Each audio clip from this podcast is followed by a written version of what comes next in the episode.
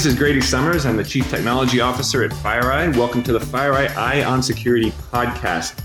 Uh, you know, some of the most popular podcasts that we've done over the last couple of years have been around email and email security. So I'm really excited today that we're joined by two great guests to pick up the topic of business email compromise. Today we're joined by Lauren Winchester. She's a privacy attorney. She's on the breach response services team at Beazley, where she helps policyholders with incident response. We're also joined by Ken Bagnall. Ken's a vice president of product management at FireEye, he runs our email business. So, Lauren and Ken, thanks so much for joining. Thanks for having thanks, me. Nice to be here. So let's just start with some of the basics. Ken, maybe you can tell us, like, when we talk about business email compromise, what are we referring to, and, and what can be done about it? Yeah, so it's a it's a, one of my favorite topics, to be honest with you. So we would break this down into two subcategories, uh, where someone is impersonating a member of your organization uh, in order to engage in some type of conversation-based fraud. So that would, you know, be like the traditional CEO fraud where you get an email from your boss, uh, "Are you at your desk? Can you help me out?" Eventually leading to uh, asking you to change the bank details for a tr- upcoming transaction or something like that.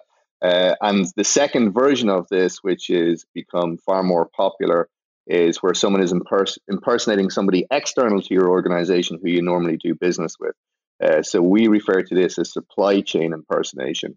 So again, it is this time it'll be someone you know normally in the finance department or something, and they'll receive uh, an email from someone that they normally do business with, an external vendor, uh, and it you know will lead to a conversation about oh can you change our bank account details etc.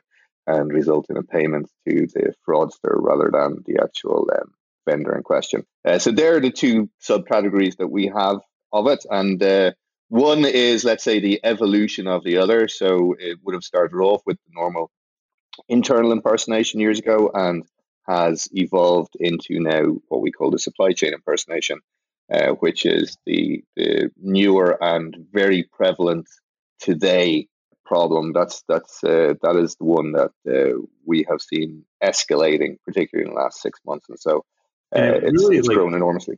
Yeah, it has grown enormously. That's what amazed me. I mean, Lauren, we were talking, you mentioned that from 2017 to 2018, the, the Beazley breach response team saw 133% increase in these types of attacks. Why do you think it's it's growing like this? Honestly, I think it's um, a couple of things. First of all, they're super easy and cost effective for the attackers. Um, the, the primary vehicle we see them using is email account takeover where they send a phishing email to a user that looks very legitimate. They're able to grab the email credentials, go log back in remotely.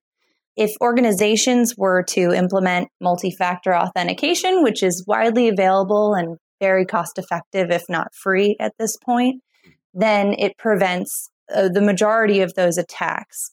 But what we see is a real hesitancy to implement multi factor authentication out of fear of pushback from the user base. So, more and more organizations are moving towards that, but there has been a real hesitancy. And uh, you're at this point, honestly, the low hanging fruit when you're not doing that. Yeah, so true. You also had some interesting data I saw in your, your annual report on the costs of an email compromise breach. And I, I think it would it might be surprising to some of our listeners. Can you elaborate on what you guys found? Sure. Yeah. So last year at Beazley, we handled over 800 email compromise incidents where there were email account takeovers. And the average claim that we saw was around $71,000 to uh, respond to that incident. But the highest claim that we actually paid out was over $2.5 million. Oh, wow. And that was just for the incident response alone. That wasn't even, you know, taking into account the forthcoming class action litigation. Um, so these are exceedingly costly, especially depending on what industry the organization is in. So if it's healthcare or financial services, those email accounts are often rich with personal data. And depending on what availability of logs there might be, you might not be able to rule out what the attacker did while they were in the inbox. And you have to data for that data and give notice to those individuals. Yeah, it, it's um, gosh, fascinating, and, and, it's great data too because we're all familiar with sort of the costs uh, of breach surveys that we see from time to time, but so many of them are just survey based. Uh, say your report was an, a, a, neat one because it really has empirical data about what what Beazley has seen. So I appreciate you guys writing that up like you do. So Ken, you know, Lauren laid out some of the costs there. Um, we see it at Mandiant that 91% of you know the incidents that we investigate start with email, and it still just seems to be the number one delivery for for getting malware into an enterprise. You'll be on the obvious, hey, it works. Why do you think we continue to see this? Yeah, so there's a number of reasons. Uh, interesting that uh, Lauren was talking about uh, takeover, uh, which is something that has become a lot more prevalent. Uh, everybody's moved to cloud-based email, so that is actually one contributing factor. But there's a couple of obvious, obvious, fundamental uh, problems with email communication, right? That uh, legitimate spoofing is kind of the part of the fundamental makeup of email. So to explain that to you, uh, you know, you receive transactional emails every day that are from survey companies or newsletter companies or even online accounts packages, etc. That you know, as part of how they are sent to you, they pretends to be from your own organization, maybe.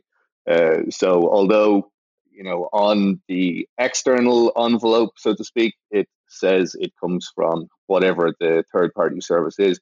What like you see in your so to speak. Yeah, what right? you see on the on the internal is that it, it comes from someone who is in your organization. And that is like a legitimate part of our transactional email today and that leaves uh, a door open for everybody to uh, you know perform uh, phishing attacks, etc.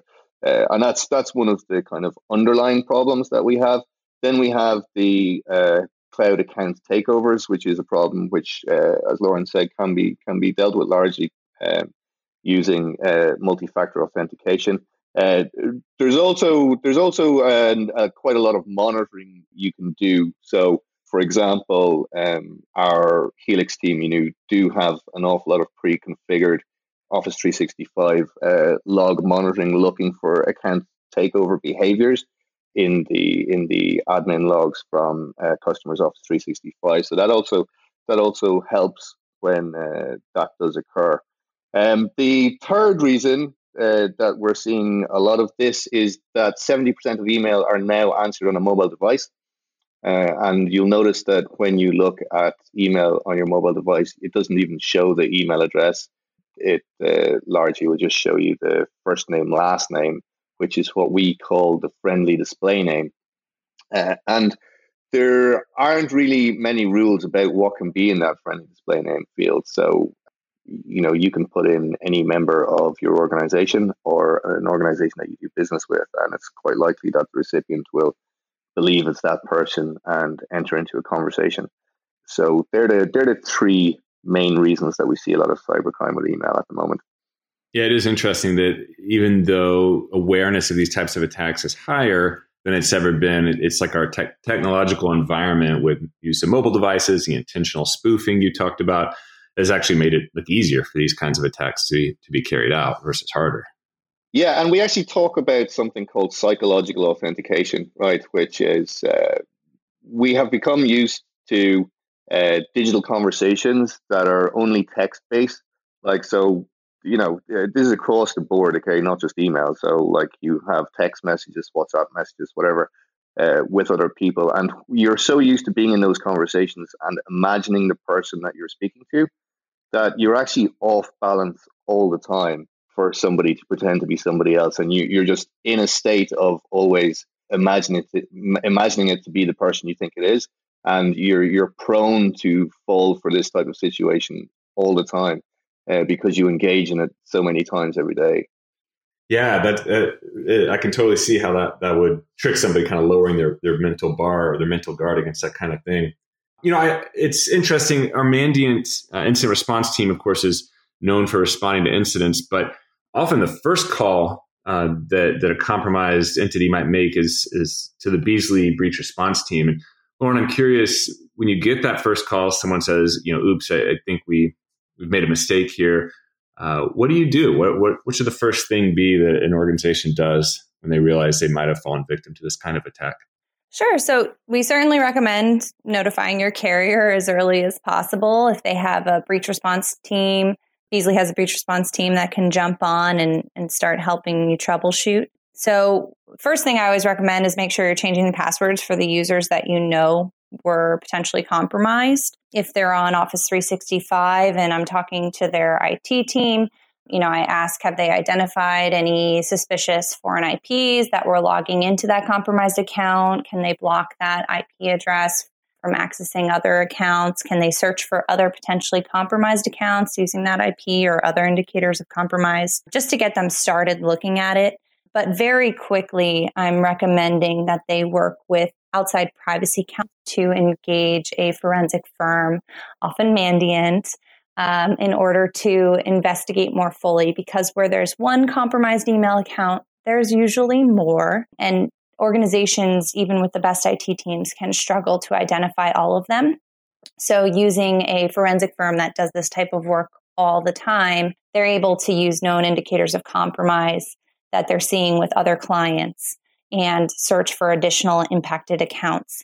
They're also able to determine whether this was as simple as a phishing campaign that stole credentials or whether there's something more nefarious underlying the attack, such as a banking Trojan that was stealing email credentials. Hmm. If it's the former, then we're not as concerned about an ongoing threat. But if it's the latter and we're dealing with a banking Trojan, then the forensic firm really does need to make sure they're deploying additional tools to contain the situation. From there, we uh, once we've identified the users, there's a conversation that needs to be had with users about um, what type of sensitive data they might send or receive via email. And we need to triage to determine if we need to data mine those mailboxes further. And that's obviously going to depend on what the logs are showing, what the forensic firm is able to determine about the attacker and their motivations. But uh, it can lead to that expensive data mining exercise to ultimately give notice to affected individuals. And then we set them up with a mail house, call center, credit monitoring if need be, yeah. and help coordinate that whole response. That's interesting because I think um, you know many of us have a uh, perception that you call your insurance company to file your claim, period, right? It, it's interesting that you really are providing so much more around the breach than just taking a claim and, and paying out damages, right? It's, maybe you could talk even more broadly, like how does cyber insurance, how does Beazley overall help help protect customers against these types of attacks? Certainly, yeah, and I, I won't say that's um, you know a standard at every single cyber insurer. Beazley has its own unique uh, in house response team, uh, of which I'm a part. Uh, and I don't believe other carriers have really replicated that model, but they do have resources available. They will get you set up with a law firm who will set you up with a forensic firm. So, notifying your carrier in any instance and finding out what resources are available is something you should do on the front end, not after you incur costs. But at Beazley, we really do care about to protect customers and prevent these as well. So part of our breach response services team is actually a risk management team, and we run a risk management portal. So through that, we push out a ton of information. We're constantly writing and doing webinars specific to business email compromise, trying to get the message out there that these are preventable. Uh, we're forming partnerships with different companies that can help our insureds, um, such as FireEye with your email security product. We are trying to do a lot as a carrier to help make our policyholders better risks. That's really neat. And we will talk at the end a little more about how we can work together. Before we do that, I want to pivot. You know, we've been talking a little bit kind of generally and broadly. I want to pivot to specifics. And Ken, I wondered if you could give us an example of you know specific business email compromise we've seen, and then maybe follow on with a little plug for the product that you run uh, in FireEye Email Security and why it's so effective. Yeah, so actually, I have a I have quite a good customer case study that does uh, touch on a number of the topics that uh, Lauren mentioned there. So, uh, one good example is there was a payment for 50 million that uh, an attacker was going after, and this is in a, a company that is heavily targeted primarily because they have so many large payments going through so frequently that you know it is a good target to try and uh, engage in one of these attacks.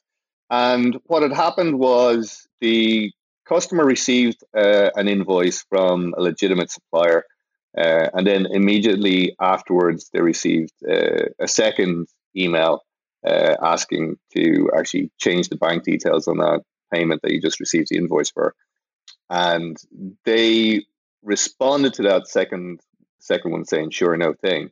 The the second one was from uh, an attacker who had registered a domain similar to the supplier and had also been sitting in their mailbox. So they had uh, received access, you know, got access to uh, their cloud email account. So, so the they had also registered domains like the customer as well. So uh, they sent a response back to the original invoice saying, "Sure, no thing. We'll uh, we'll send we'll send the email uh, or we'll send the payment." And they so they continued both sides of the conversation. Domains they had registered similar to both parties. So it turned out we discovered afterwards that they had indeed uh, taken over that person's account, the, the supplier's account, and that is very difficult for any company to deal with. Okay, because you're not looking after your own infrastructure. This is now everybody that you do business with people can sit in in their mailbox and choose when to kind of engage with you right? That that was a pretty interesting scenario. The kind of twist on the end of that one is that this customer actually had put in place good business processes so that they weren't allowed to change bank details based off an email wow. conversation. They had to phone phone through to their account contact on either end but in this case the uh, pbx had also been hacked and the phone call went oh, through to the attacker so yeah. it was pretty. That was that was a pretty incredible example. What we also found afterwards is that when we looked at the name servers where those domains had been registered that were similar to both the supplier and the buyer, they had registered lots of domains, like lots of the people that they did business with. You know, so they had they had like taken a look at uh, who they normally communicate with, and they had registered lots of domains like them so that they were going to just, you know, over time keep tapping away at the finance department until they managed to get uh, bank details changed for one of them. And that's that's what people are people are, are trying to deal with at the moment. So it's a pretty large scale problem. The you know if you take the two kind of versions of business email compromise, the internal and external that I described to you uh, earlier on, when you're only trying to deal with your own organization, it's a very small number of users that they're impersonating, and it's quite a small attack surface. But when this is pivoted to outside of your organization and they're impersonating people from all the all the vendors that you do business with, suddenly the attack service, you know, is maybe a million people. Uh, it, it, it becomes extremely large and very difficult to defend against, which is why it has spun out this way. Uh, and we're seeing such an enormous increase uh, in the success rate of these of these attacks. This is quite a difficult area to deal with. Okay, um, so you can you can probably guess from how I'm describing it that this is this is not easy to uh, to protect against. So one one thing that people need to do uh, is uh, employ multi-factor authentication themselves. But uh, I would say uh, to have it part of your contracts, if possible, that anyone who uh, you are dealing with has also implemented multi-factor authentication on their email service. I, I would really push for that if possible, because that is really what the kicker is here. Okay, that's that's a really important factor. The other thing is, so it, it, there's very few email security services that have really looked at this hard enough and stayed on top of the changes in this. So, for example, like I think the, the top two uh, security services in the market like give you you're allowed like create a list of 60 people that you want to protect against right? Which is valid a couple of years ago when we were dealing with a small number uh, the attack surface was small but now you're dealing with a possible million people or so who are going to be impersonated coming into you. So that solution is is is no longer valid you know? Uh, so you need a you need a much bigger tool set to try and to try and deal with this situation. So uh, without going into too much detail, I guess about the the actual triggers that we look for, because uh, that will be useful to the attackers. But our deep relationship analysis uh, part of the email security service is really uh, what's helping us win here and help us catch this uh, very difficult problem. Yeah, for sure. Uh, it's having kind of seen behind you know the scenes on that technology. I will say it is it's a pretty exhaustive solution for what is definitely a complex problem. The, neat thing is that there's new ways that Beazley and FireEye customers can take advantage of all that protection. And Lauren, maybe you can fill us in a little bit on that partnership that we alluded to earlier.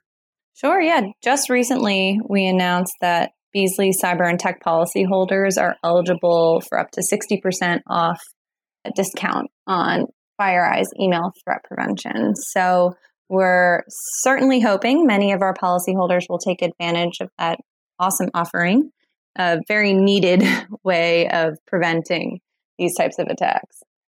Yeah, for sure. And it's worth mentioning that in addition to the great detection against these kinds of attacks that Ken described, our FireEye email security is a full email uh, secure email gateway with outbound scanning and antivirus and anti-spam and uh, all the things that you would expect in, in, a secure email gateway. Anyone who's interested who's listening can check it out. It's fireeye.com slash offer slash Beazley. That's B-E-A-Z-L-E-Y. You can get some more details on that. I'd like to thank you both. Lauren, Ken, thanks so much for joining us today. Thanks for having us. No problem. And Thanks. encourage our Thanks listeners. You bet. I encourage our, our listeners to check out our other podcasts as well in the FireEye Eye on Security series. Thanks. Look forward to talking to you next time.